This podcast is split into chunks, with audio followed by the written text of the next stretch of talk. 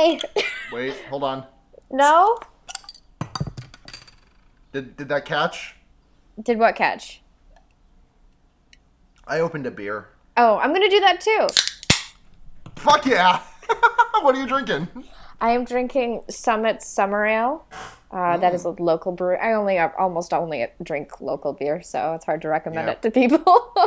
Yeah, no, I'm drinking a local beer too. A double, a uh, three heads double IPA, which I think I don't think I I don't know how much I like a double IPA outside of a bo- uh, uh, inside of a bottle. Like if I have a glass to pour it in, yes, I love it. Like I will take any extremely hoppy beer.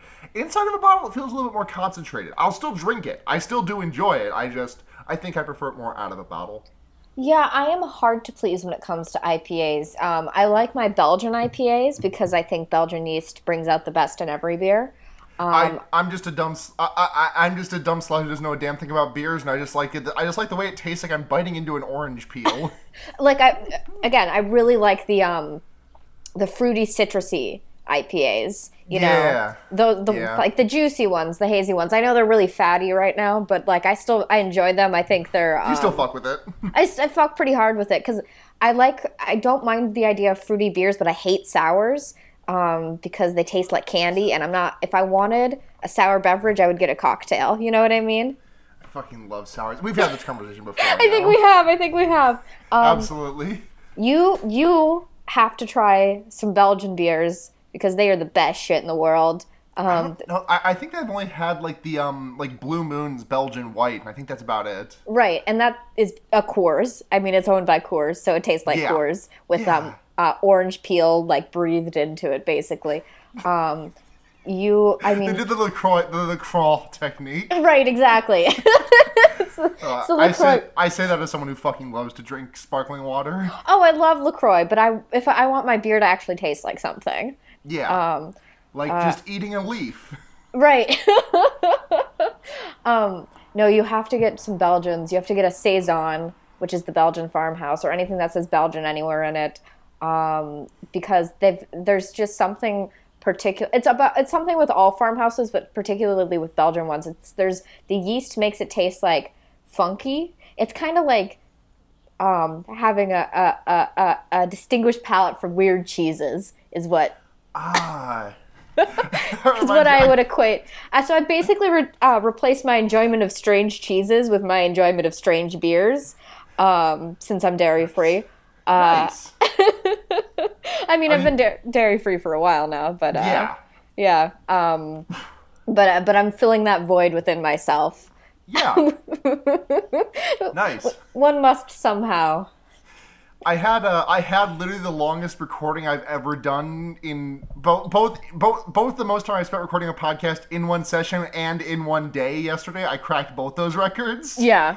So I'm really excited for this one to be like a nice like, and I loved the hell out of that. Don't get me wrong. Like that's a great episode and I'm really excited for everyone to hear it.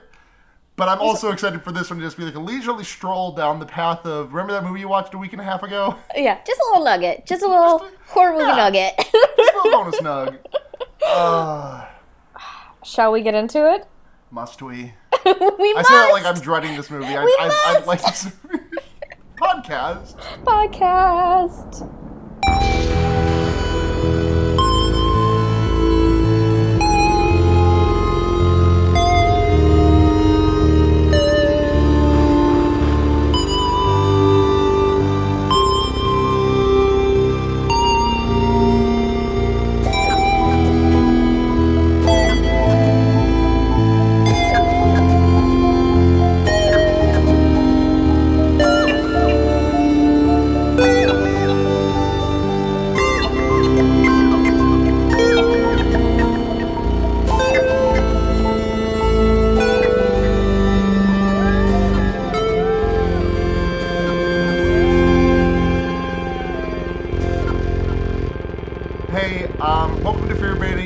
One. Mom said it's my turn to use the the head smashing mallet podcast. Have you been sitting on that one all day? no, I just came up. You said it with such confidence Thank that I you. had to assume. that you'd been sitting on it for all day. Um, Yeah, guess who's back, bitch? It's me. Just for an episode. Just for an episode. I'll be back probably in September as well, and yes, then for because we have an episode planned. we do, and then first October I'll be back, and um, yeah. So, but right now I'm here. Hello, it's me. Yep. It's Blair. Say hi to Blair. It's Blair. We've missed Blair. Blair has not been absent from your life if you have also been listening to the Wonder Years. But if this is your main squeeze and you don't listen to Animorphs podcast, welcome back, Blair. How long have you been gone now? Ooh, jeez. Um, it's been Jesus Christ, Margie Gunderson, slow the fuck down. this is this is what I this is who I become when I don't have your East Coast elitism influence upon me or whatever. Margie Gunderson from Fargo? yeah, I I I live with um. So I went to high school with her, but uh, she's way more Midwestern than me because she has a lot more family from up like up north. Uh, my Sure. roommate. So um, I've kind of got maybe a bad influence from that because uh, yeah, long O's and stuff like that. Oof. By the way, it's been it's been over five months since your departure from this podcast. Yeah, I assumed it was something to that flavor. Uh, about six, I was gonna guess, but five. Uh, yeah, five or six.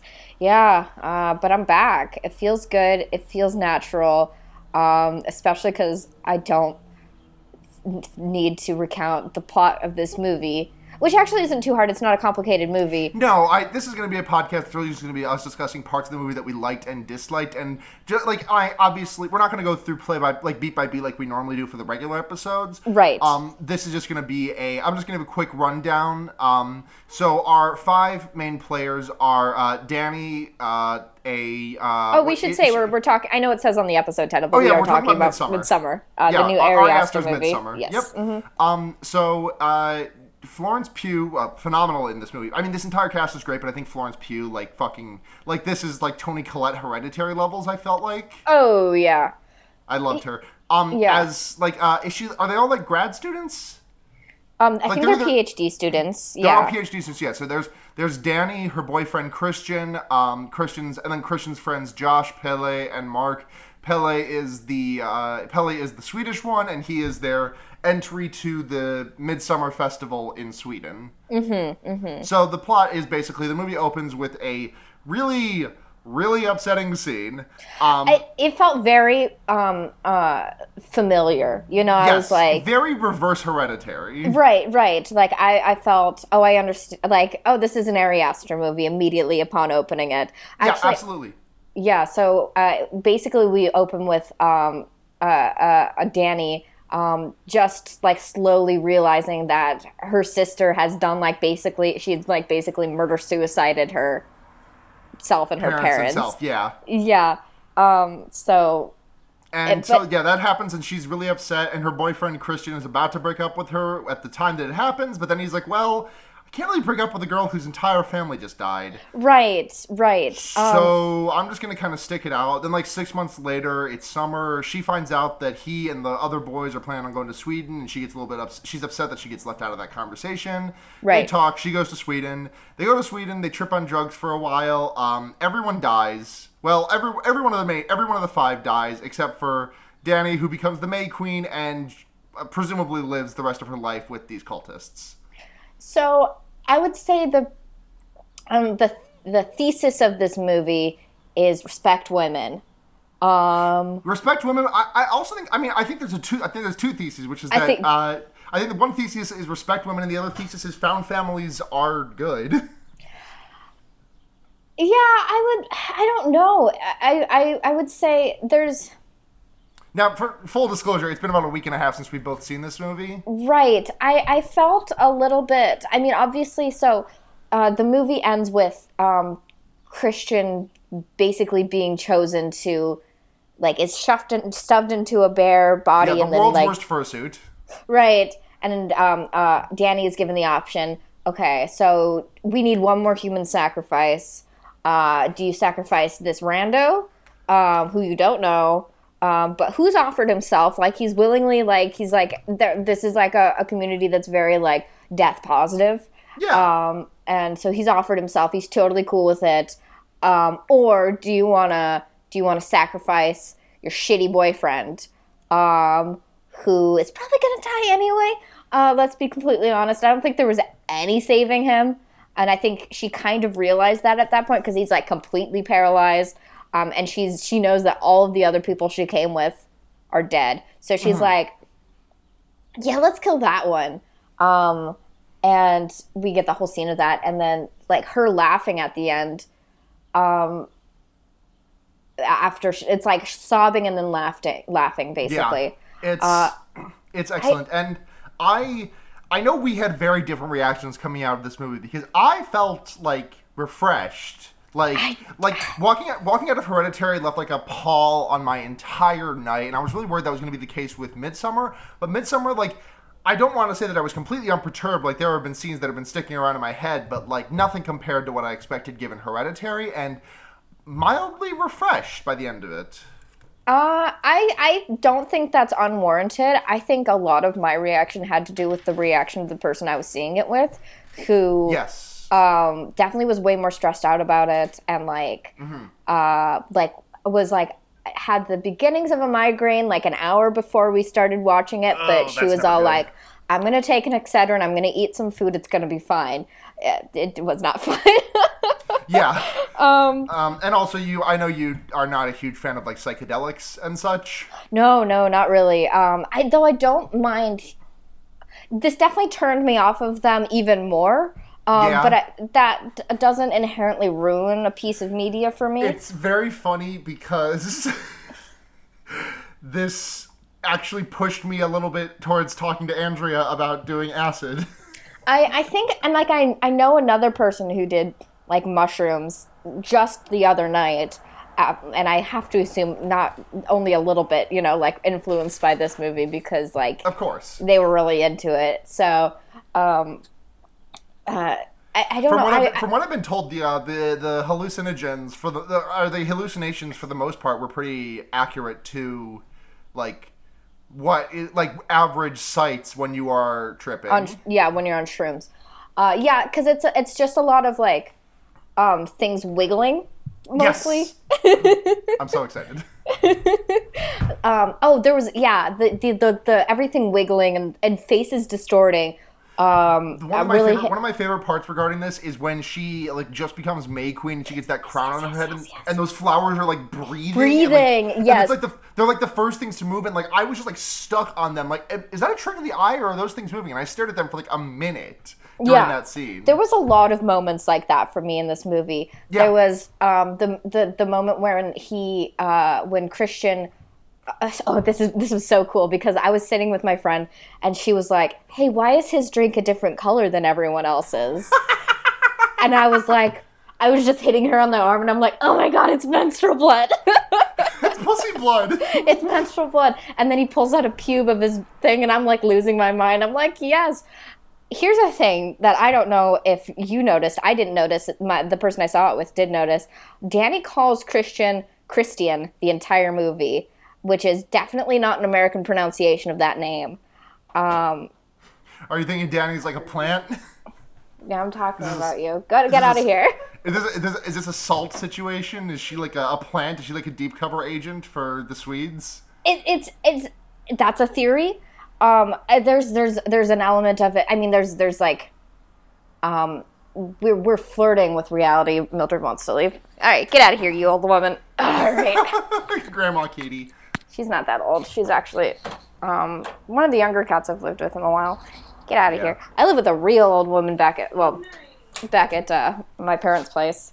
Um, uh, she's like she's like ten or eleven or something. She's up there. Yeah. Um, Um. where was I? What was I talking about? Uh, you were talking about the scene where Christian drinks pussy blood, and you said that she pronounces his name like Christian. Yeah, the entire movie, even before she goes to Sweden, um, Danny does, and I think it's it's obviously we're like flirting with reality here, um, but uh, so it's like what's fantasy and what's not, and how much can we say is actually happening. Uh, uh, there's another interpretation is possibly not that she's a plant, but this is just fated, you know. Oh Like yeah, yeah, yeah. she's she was just destined to do, play this role. Uh-huh. Um, uh, I do they believe? I can't remember. Does this particular? I feel I don't feel like it's appropriate to call it a cult, uh, even though it kind of is. it's a, it's a religious commune, you know. Yeah. Uh, uh, most things are cults, but you know we re- reserve the word cult for a specific sort of situation. Um, uh, do they believe in reincarnation? I'm not hundred percent sure. I don't really Uh, remember I think something like that. Because they definitely have a they definitely have a season based regimented th- there's a- understanding of speaking life. of that, they, they talk they talk about how they're. I don't remember the exact correspondence of the seasons. Um, but I, I just I really because they they divided up into like it's from age zero to what what was it zero to sixteen. Zero to sixteen. Oh, for each of them, yeah, I think it's a sixteen it's year zero- for each of them years, or but I- something like that. So it's 0 to 16, 16 to 32, 32 to 48, 48 to 64. And I think the thing that I found interesting was that you could, like, at, among every single extra in that movie, you could tell at a glance exactly what of those four stages they were in. yeah, yeah, it was really Like, cool. I never felt, like, I mean, this was just like a really small thing, but, like, I never felt like one of the characters like, on a border. And you could always tell, like, oh, this character's about to get fucking, this character's about to fucking jump off a cliff, break both their legs. Yeah. Oh my gosh. Okay, so That scene was rough. that so here's here's my analysis of why I think Midsummer was so viscerally upsetting to me in a way that Hered- Hereditary left me leaving left had me leaving very uncomfortable, but uh, Midsummer left me had me leaving nauseous, and I think uh, this is why for me personally. Um, when we think of our m- most gory movies, we think of there's there's there's build up to each apex, you know. Um, Yeah. It's we don't just have these isolated moments of gore surrounded by what is essentially, in comparison to it, uh, empty space. You know, it's Yes, neutral yeah. space. I was yeah, I was about to say that. I think that's like I think that's like the point, and I also completely understand why that's like I think it's good. I think it's good that this movie got that reaction out of me. Yeah. Um, I I think you just personally didn't like to feel it.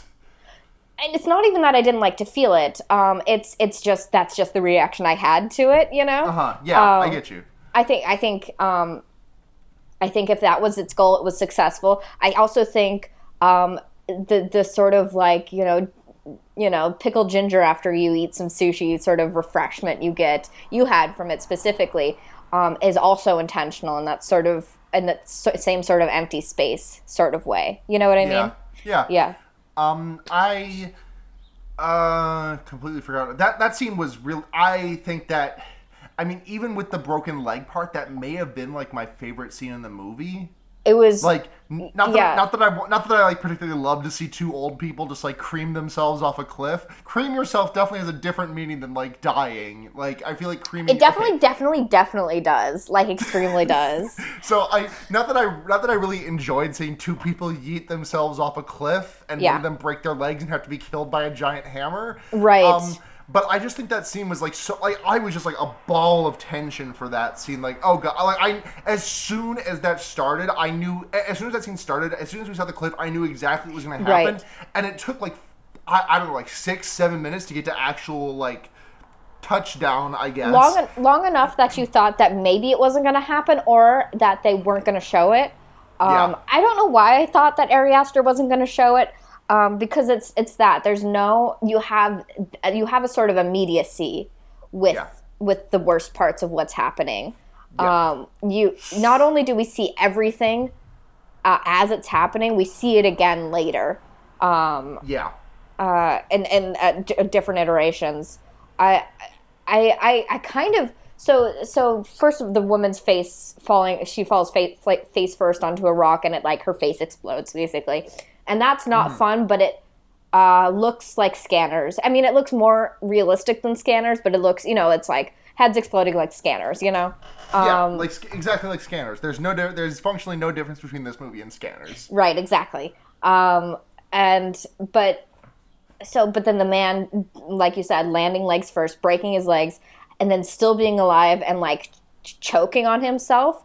I kind of Yeah. so that was rough, and I was like, hate this. That's fine. I kind of anticipated him, him being fucking whack a mole to be off screen. But it wasn't. I think it was No. three different people who hit him in the head, and I think they showed I- every one of those. I think it's I think that scene was also really funny when the four people like when the three or four people like hit him on the head. Not funny, but like they just kind of like give him like from our from our perspective, it just kind of looks like they give him a love tap and it kills him, and then they do it again and it crushes his face and like it. Obviously, there's much more weight to it, but like Ari Aster does not feel the need to like do it more. Yeah, you know? I didn't. I was just Like- so. I was just so shocked that I was seeing this. Not. I mean, again, I shouldn't be because it's Ar- Ari Aster, but like, I was just so shocked to be seeing it that like nothing else registered. Yeah. Um, I, and just like that, the fact that none of the the the people who were like had like the the, the you know the Americans, the outsiders, uh, were were had joined were like looking away at all. Was like I was like, oh my god, I would be just dying in that situation. Like, I mean, death rituals or whatever. Um, I don't think it's like the most fucked up thing that happens in this movie, even though it is what causes uh, the two British students to be like, "Fuck you guys, we're out." Yeah. Um, but uh, I would have just been like, okay, whatever, I'm leaving. Not Yeah, leaving, bye. but I'm I'm maybe for this particular event, I'm just gonna take a take a rain check on this Yeah. one. Thank you. Please Mike, don't go- wear my face as a mask later. Might go smoke a joint in the woods. Yeah, yeah. Um, so can we talk a little bit about the things about this movie that we didn't like, the things that missed for us? Because I do have a couple of qualms about this movie. Go for it. minor Yeah. and major. So, um, I personally don't have bipolar disorder.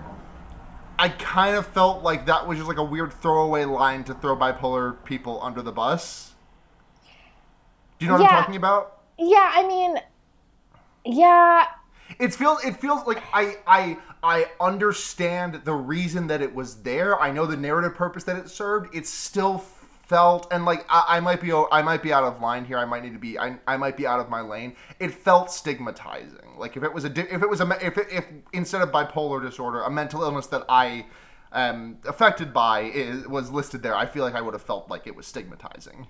yeah. No, I mean, I totally get that. Uh, Ari Aster, I mean, uh, for a lot, I think probably even more in this movie than in Hereditary, has a problem with ableism. Um, Yeah. it, I think it's not something that people talk about because it's not like scary asylum, mental ill, psychosis patient sort No, of but it very much you know? is like like in both this and Hereditary, you have like the visibly disabled child, the visibly disabled, possibly magical child as a source of horror, and like right.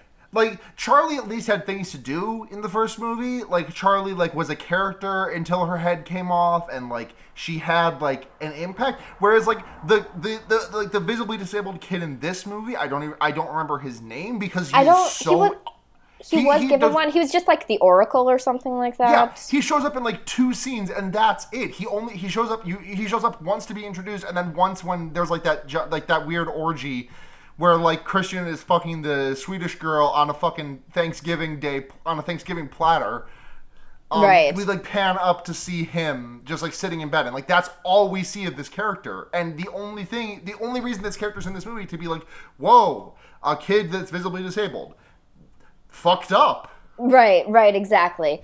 Um, I mean, it's again, and then and then the explanation there is that like, oh yeah, we specifically we don't have. They talk a lot about how, oh yeah, we don't. We we're really careful about uh, mitigating incest in this sort of community and like keep, keeping genetic diversity and stuff like that, even as as isolated as it is. Yeah. Um, but uh, we specifically um, uh, like choose like choose our oracle through inbreeding, uh, which is why uh, this and it's it's like it seems as though this is supposed to be a sort of explanation that warrants this this child's existence, but it's mostly like isn't inbreeding fucked up?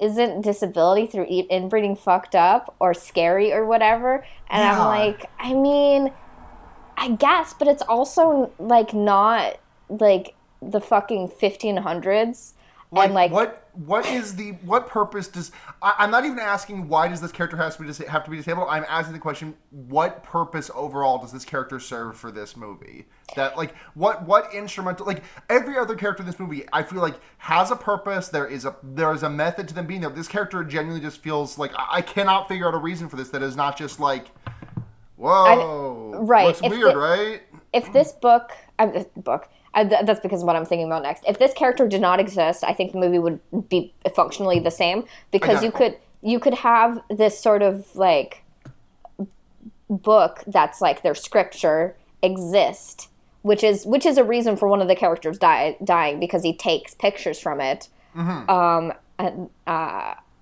and then he's offed because that he was explicitly told not to. Um, that book can exist without this character existing. Um, that is what felt very cliched. That like this movie avoids a lot of cliches because you know it's like a I mean, I feel like it avoids a lot of cliches. It also stumbles like dick first into some of them because, like, aside Yeah. from the two old people that jump off a cliff, like the two black British people are the first to die. I mean, one of them survives, depending on what you consider surviving for a little Yeah, bit longer. that's rough. Bled out, yeah. yeah, yeah. But like, uh, aside from the two people who launched themselves off the cliff, like they're the first two to die, except for like you know all of like the once the story is like in motion proper. You know what I mean? Right. Um, I guess, but to counterbalance that, it's the it's the white dude who vapes from the Americans is the one who dies first from their little group. You know, Yes. oh god, is he from the Americans? the the one who's vaping. Yeah, uh, Will Poulter? Yeah, Huh. yeah, yeah. No, I mean he was one of the American people with that. Oh, them. I thought you meant the TV show The Americans. no, no, no, no, no, no. He was in uh he was in uh, the Maze Runner movie. yes, he definitely, he very much was. That's how I know because um because my uh, roommate who I saw it with um has watched all the Maze Runner movies and she was like he's from Maze Runner and I was like yeah and that's Chidi. Oh yeah. um, it was fun to see Chidi. I think in a more Yeah, dramatic I love William Jackson Harper. Like, I, I figured William Jackson Harper was like a good dramatic actor, given Right, what right. he had. but uh, it was so fun. Yeah, I, I like especially in a, a horror movie. You know. Um, uh, yeah, I guess the other thing I. Uh, I've seen criticisms about this movie, like we don't need more movies about pagan cults being scary. I kind of agree. It's not really problematic so much as it's like a little It's overtread. done. Yeah, Yeah. Like I, I feel like I feel like Hereditary was like I I I, I I'm trying to think of the way that I want to put this. Um like I feel like this like Hereditary I felt like was Ari Aster's like that was not like a a horror story I had seen before, not on that like sort of like not it- like that, you know? And it definitely felt more like a sort of um, Rosemary's Baby cult t- sort of vibe, if that makes sense. Yes, you know. Yes.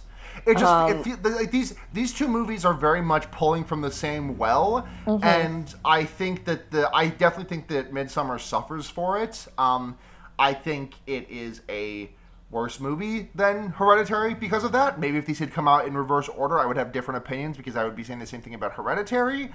But I digress in that I feel like these are though they're very like the structure the base structure of them is very similar in, in a way you can kind of track you know horrible family tragedy like cults fucking like head, trauma.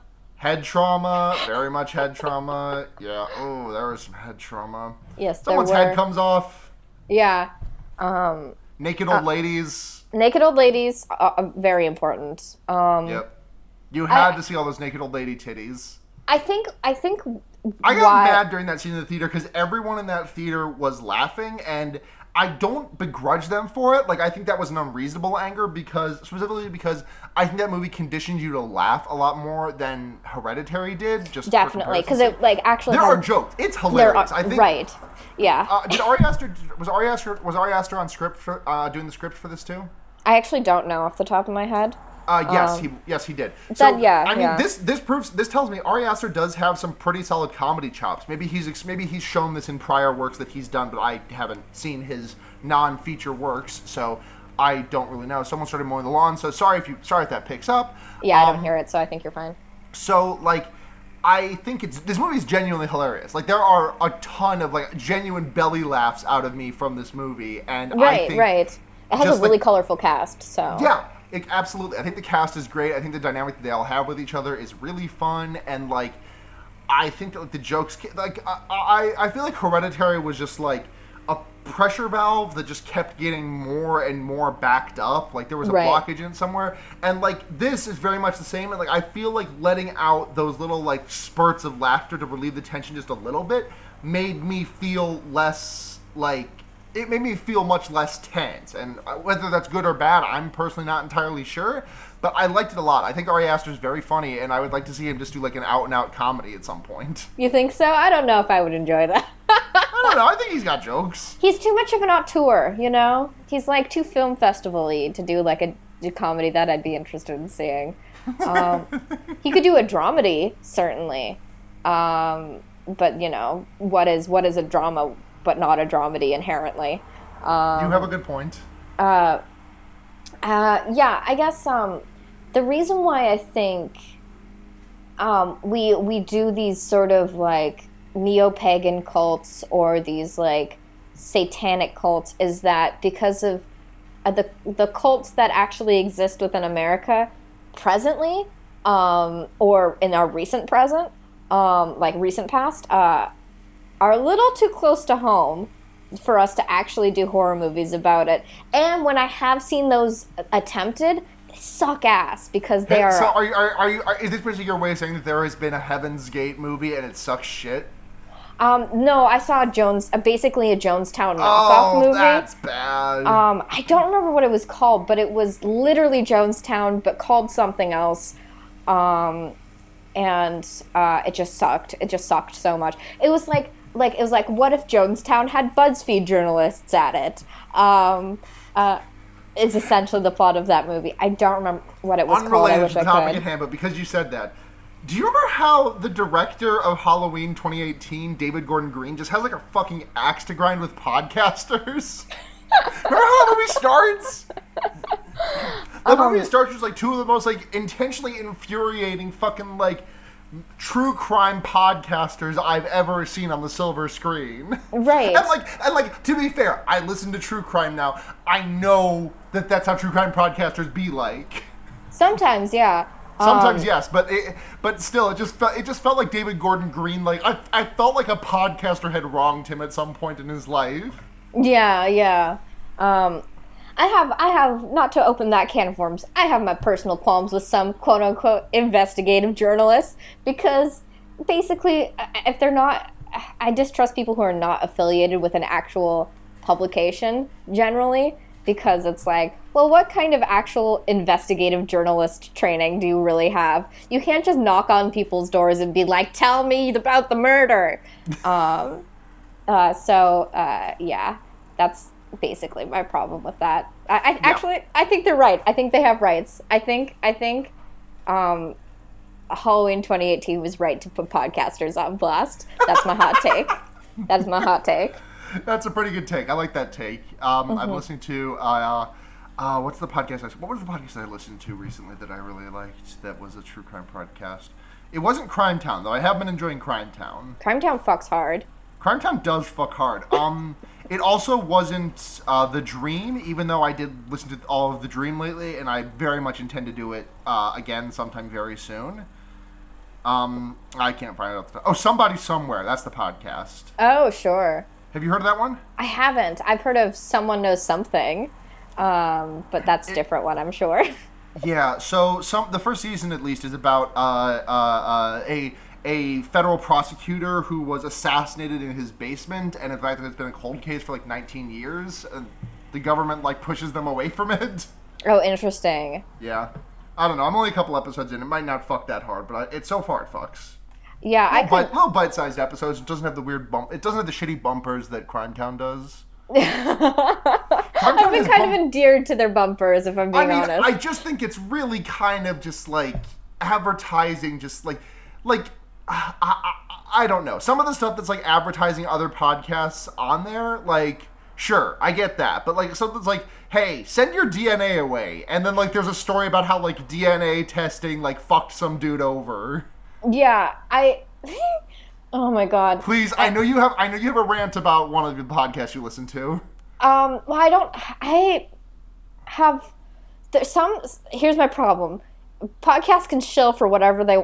True crime podcasts can shill for whatever the fuck they want. I don't care, except for 23andMe and SimpliSafe, um, because uh, there's there's a big concerted effort with the FBI for being like submit your DNA to databases, because admittedly it did help catch the Golden State Killer. That's a good thing. Like like that guy was in the police force and nobody could catch him because Oh. nobody was thinking about looking in the police force and then they used familial DNA to catch him. So fine, that's cool. But also, there are risks. So I'm saying probably don't sub- send your DNA anywhere. Um, if you get arrested, you'll probably get your DNA taken, and I guess that's fine because you did get arrested. Um, same as like fingerprints or whatever else. Um, I, oh God, that reminds me. I, I listened to a uh, a podcast recently. I was just like, hey, there's a true crime episode that Pocket Casts is recommending to me. I'm gonna listen to it. It's about the Golden State Killer, and like, it was pretty rote for like 20 minutes, and then they like gave like a really like like they used like a, a, a testimony of like a woman who had like seen the Golden State Killer at her door at her window, and Yeah. like it like the writing took like a step up for a second. I was like, oh shit, is this podcast actually good? And then as soon as they were done with like the he was just outside my window, he could have gotten in. And that's why we recommend SimpliSafe or what the fuck ever it is for like the home invasion protection thing. I was just like, okay, like, bye. Um, I'm not going to put the specific podcast on blast, but there was one that I was listening to. I have stopped because I realized it was making me crazy.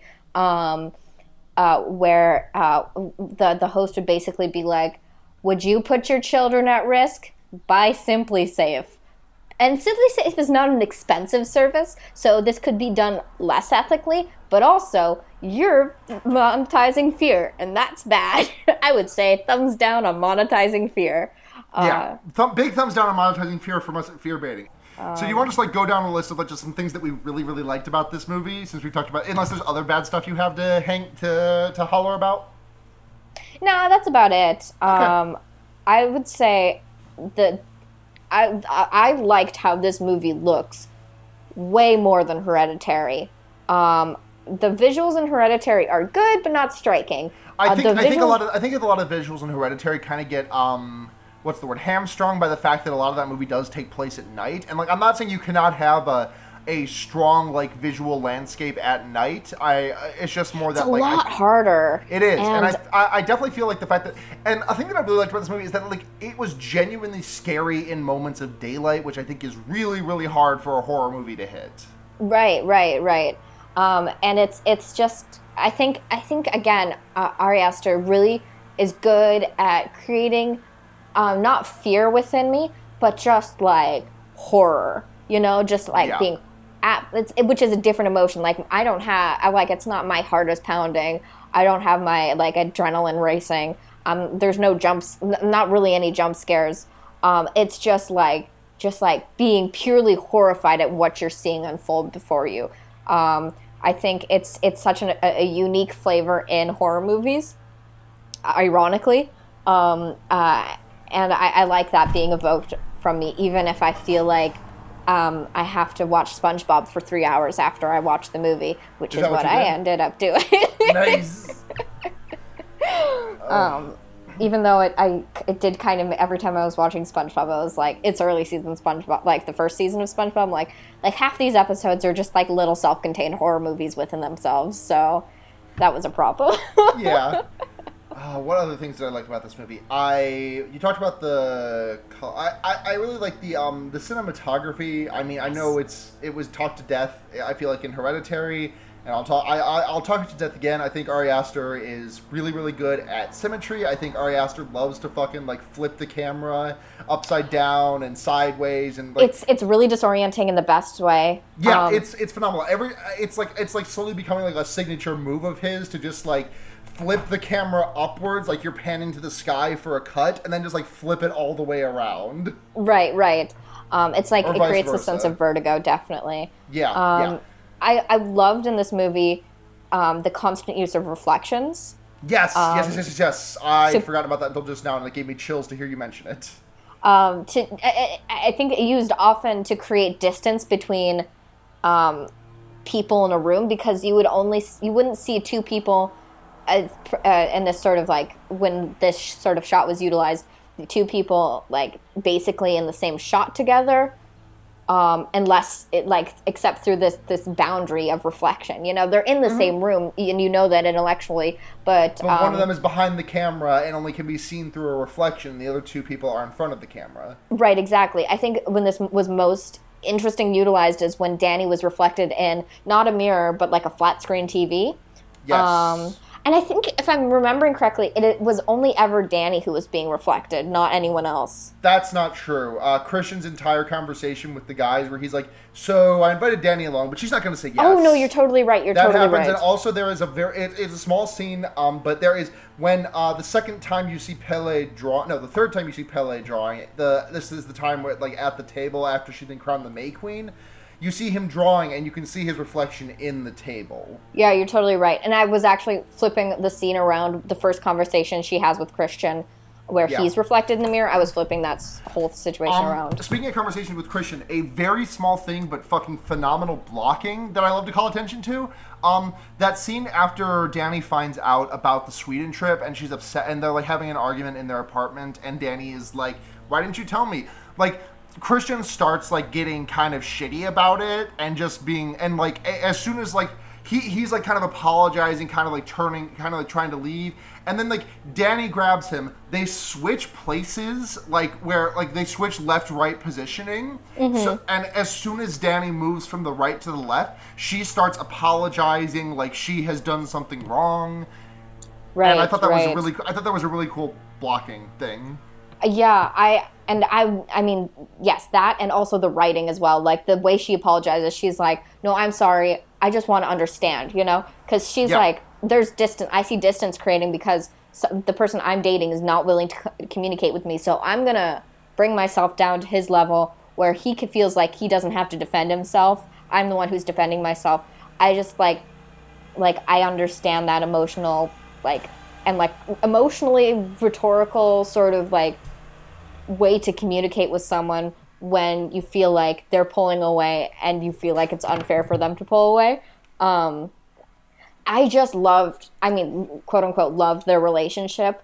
I thought um, it was, it had all the hallmarks of like a failing relationship for t- between two people who feel like they should still care about each other. You know, like they didn't hate each other, and they kind of barely resented each other. It was just like we we're in a relationship. We've we we need to continue to be in a relationship because this is what people in relationships do. You know, um, I, obviously Christian is not a good boyfriend. No. Um, but but in a way that's not in a way that is it can be emulated in real life in a way that's not necessarily right, he's not like cartoon character, Cartoonishly abusive evil, right, exactly. Yeah.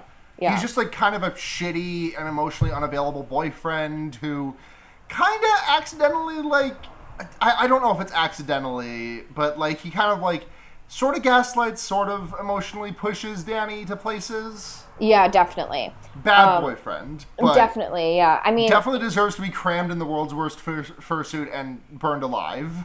sure. By the end of the movie certainly. By the beginning of it i um, think he probably just speaking of- deserved to break up with danny Yeah. Speaking of um, bad, speaking of bad boyfriend, um, I think a really interesting detail that uh, I, I saw pointed out to me. This is a very Reddit comment, but I think it's intentional, and I I, I like the it. Um, but just that scene when uh, Dan, uh, Christian is like, "No, I didn't remember your birthday. I totally had this piece of cake and candle." He can't light the uh, he can't light the thing because the spark won't go. Mm-hmm. Like literally, the spark between them has like fall has like vanished. right exactly It is literally a spark between them that is gone. and it's actually a really tense um, moment because you can tell that neither of them want to be doing this thing that they're doing you know Yeah, absolutely. it's interesting. It's like such banal relationship tension um, that, in a sort of horror movie context, uh, it's interesting. I think it's. I think it's again. It's that sort of. I hate the word juxtaposition, but it's that sort of juxtaposition. I love the word juxtaposition. I feel like I use it too much when I talk about it. It's. It is. It's when I talk about movies because every every every piece of media sh- at least should have intentional juxtaposition between two elements. Um, so obviously it's there, but it's like it's it's this sort of like you know this difference between it's this banal banal tension that culminates in like literal like burning alive, you know. Uh, so it's it's I don't know. It's a weird movie. I liked it. Um, I liked it. I would. I don't know um, I'm I'm excited to see where Ari Aster's film career goes from here. I hope he um, uh, is a little. He's obviously an imaginative person who has a really strong vision. Um, I would love to see him direct a movie that he didn't write. Yeah. Um, I, I I don't love the whole idea of like the director as an auteur. You know, I yeah, think it's absolutely. And I think that I, I I feel like if Ari has like uh someone else writing for him, I think that like or like at least someone else collaborating with him to like knock down some of him saying, okay, so what if this child had a really bad burn mark all Right, over their right. face? Like, I Right. just so someone can just like say, hey, you did that. You already did that twice. Yeah. Um, yeah, I just wish I knew what he was I what he what he thought he was trying to say with that sort of situation. Yeah, yeah, Because I kinda like, because get I on mic and be like, guarantee you "Hey." there's like a better way to say what he's trying to say. Absolutely, hundred percent.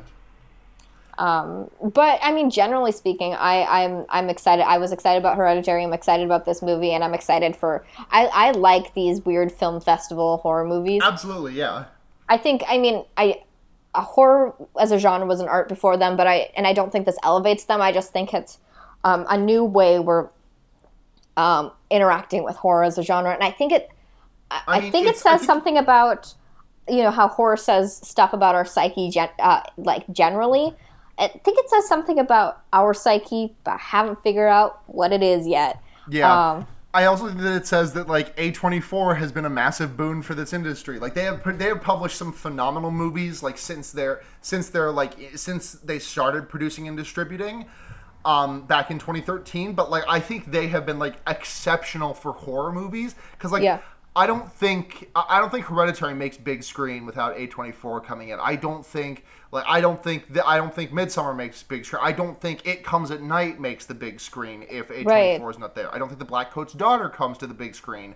Like there are so many excellent excellent horror movies that A24 has bankrolled and I am glad that they are putting their weight behind that. I mean, they're Right. also put. They're also like they're not to say that like they're not putting not like they're they're doing other really good things. Like you know they did Right, the Killing I- of the every Deer, I've Lady Bird, yeah. yeah, Yeah. and fucking uh, Moonlight, like a whole bunch of good movies. Um, Right. But I just I think that they have played a. I think they played a large role in getting these art house films in front of more people's eyes. I would not have seen It Comes at Night otherwise. I would not have seen these two Ari Aster movies. Have you seen It Comes at Night, by the way? I haven't. That movie fucks. That Yeah, movie's I've heard- also fucked. I've heard good things about it. Um, I'm, I just think like I remember. I think this was uh, 2015 or 2016. Um, I remember the first A24 movie I saw was The Witch. I saw it and I'm like, if I mean, it felt reminiscent of a Lars von Trier, um, but uh, I definitely it was like, oh, this is kind of a new era for horror because. Um, I don't know if Lars von Trier would call himself a horror director. I think he's um, too much of a Nazi for that. Uh, so Fuck, Uh, Von Trier. I hate Lars von Trier. Um, maybe one of these Hey, days I'll watch what if his name Antichrist was- again and enjoy it, but I fucking hated it the first time I watched it. What if his name was like Lorde Von Trier? L O R D E? I don't know. Is, do you have a punchline to that joke, or are you I expecting me just- to supply one? I think you accidentally said like Lors Von Trier at one point. My brain was like, hey, let's go on that fun tangent. And I don't really have. The tangent did not go very far. Sure, sure, sure. Um, suddenly I can't remember any Lorde songs, and um, except Summertime for Sadness. that's games? that's Lana Del Rey, and I was just about to say "Summertime Sadness," but that is Lana Del Rey, babe. Video games also Del Rey was also Lana Del Rey. what? Video games. Yeah, that was also on the same album. Fuck. Um, Royals. Lorde did Royals. Lorde did Royals. I can't believe you named two Lana Del Rey songs. Who are you? what kind of kind of homosexual are you? Jesus. Wait, do you mean that I I don't know Lorde or that I know Lana Del Rey? I don't know which of those you're supposed to be like like making fun of me for. You should tell the you should be able to tell the difference between them is what I'm saying. Because because I like don't listen to either of them. I've listened to two songs by Lana Del Rey and one song by Lorde. Actually, no. I listened. To, what's that Lorde album where she's like, it's like blue and she's like laying on a bed or something? melodrama. Yeah, I liked that album, but I don't remember It's a damn song off of it. it's good. It's a good album. Green Light is a song off of it. I'm pretty sure. I don't know that song by name. Um, do you have anything else you want to get off your chest about this movie, or do you want to get into question?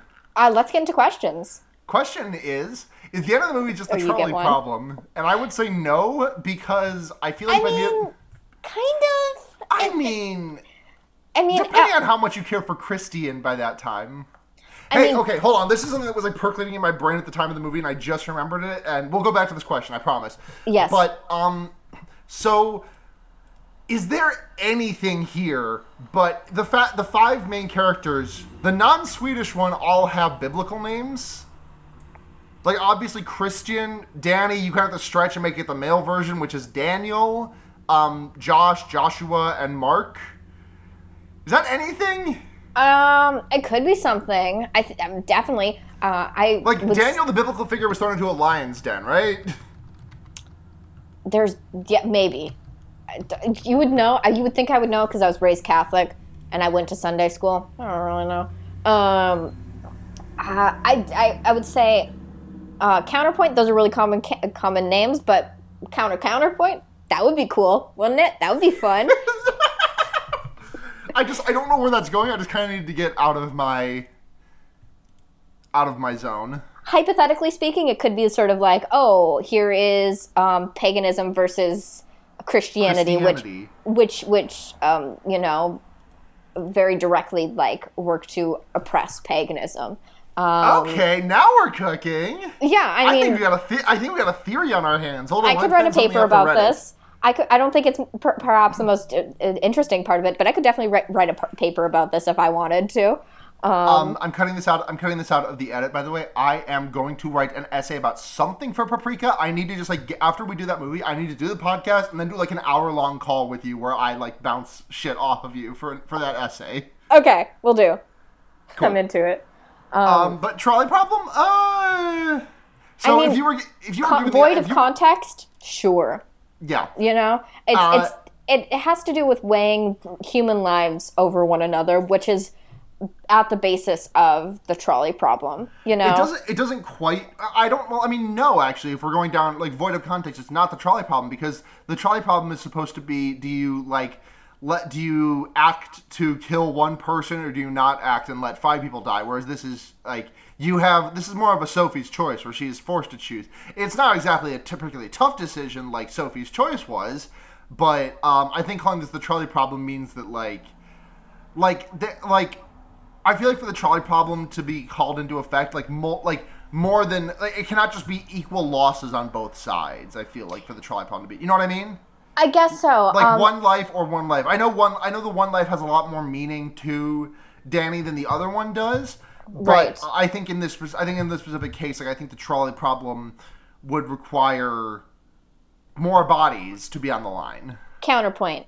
I think the trolley po- problem is about va- uh, what is the value of a human life, um, and can you can you really decide? Actually, I think this one is a lot more difficult because it's like, okay, we have a willing participant, but it's still a human being who's going to be killed. Versus my shitty boyfriend, but that's still a human being who's going to be killed. Um, so which one deserves to be killed more, basically? Which is uh, similar but not exactly the same as like do three human lives are three human lives valued more than one human life because isn't the loss of any life equivalent is is a counterpoint to the trolley problem um but uh, you know it's it's trolley problem esque Yeah, definitely, clo- definitely, clo- definitely. That, that the answer, like I was being pedantic just because that's my thing. It is definitely more. The answer is definitely more yes than it is no. sure yeah um uh someone should make that meme Yeah, um, listeners Uh, anything else, or do you want to just wrap this up, plug your shit, and we get out of here? Uh, I don't have anything else. Uh, do we save um, recommendations for the main episodes? We hey, can do a since I haven't been on, can I recommend something? Oh, absolutely. Um, I won't stop you. Listen to the story must be told. It's the best fucking podcast in the world. If you like short horror stories, listen to the story must be told. Um, it is like, uh, it is like it's a short horror story podcast with a wraparound of it being like again like a sort of like um, more of a of a Scientology esque cult, I would say. Like if Scientology was smaller and scarier, um, uh, and a little bit more satanic, uh, uh, it would be the, the sort of vibe there. Um, listen to the story must be told. It's uh, done. It's in the same network as uh, last podcast on the left. So if you like that sort of horror vibe, that sort of weird gruesomeness, um, it it'll fuck your shit up. It is the best shit. Um, do that. Where- okay. Blair, where, where, Blair, where can people find you? You can find me at Blair Kitch on Twitter or on the Wonder Years, this other podcast I do. I don't know if you've heard of her. Her name is Sarah. I do it with her and also our mutual friend Seda, um, where we talk about e-animorphs. Um, and that's about it. I'm, I'm, I keep a low profile. You know how it is. Uh, I also do Henry Kissinger's Pokemon Going to Die, uh, the Left Hand podcast, and I normally do the Patreon thing, but this is releasing uh, as a Patreon exclusive for a couple of days before it goes to the audience. So if you're listening to this, it means you're already a patron. I'm not going to plug the patron stuff to you, the patrons. So yeah. But what about when it releases to everyone else? Fuck yeah, fuck them. fuck 'em. Fuck you guys. You could have had this shit three days earlier, maybe a week earlier. I don't know when I'm putting this shit out. um, um, uh, did you plug your shit? Sun hat Zan- Zania. Yeah, Sun has Jenny on Twitter, S U N H A T Z H E N Y. I'm taking a low profile to this shit this week. I just got, I'm really hot and I want to be able to turn my fan on. Yeah. If you want to find us, like look into your heart. if you want to find us, fuck off. Yeah. Um, throw, Just kidding. throw, just kidding. I actually. I, I, just kidding. I'm not that mean. I love you. Release a bird into the sky and follow it where it goes. Exactly. Um, or maybe look under your bed. I might be there. You never know. Um? Uh, so, um, bye. Yeah. See I, I been Blair. I'm Sarah. Um, I want to say it. So you you set And me up. remember, You can put a fucked up guy anywhere. bye. Bye.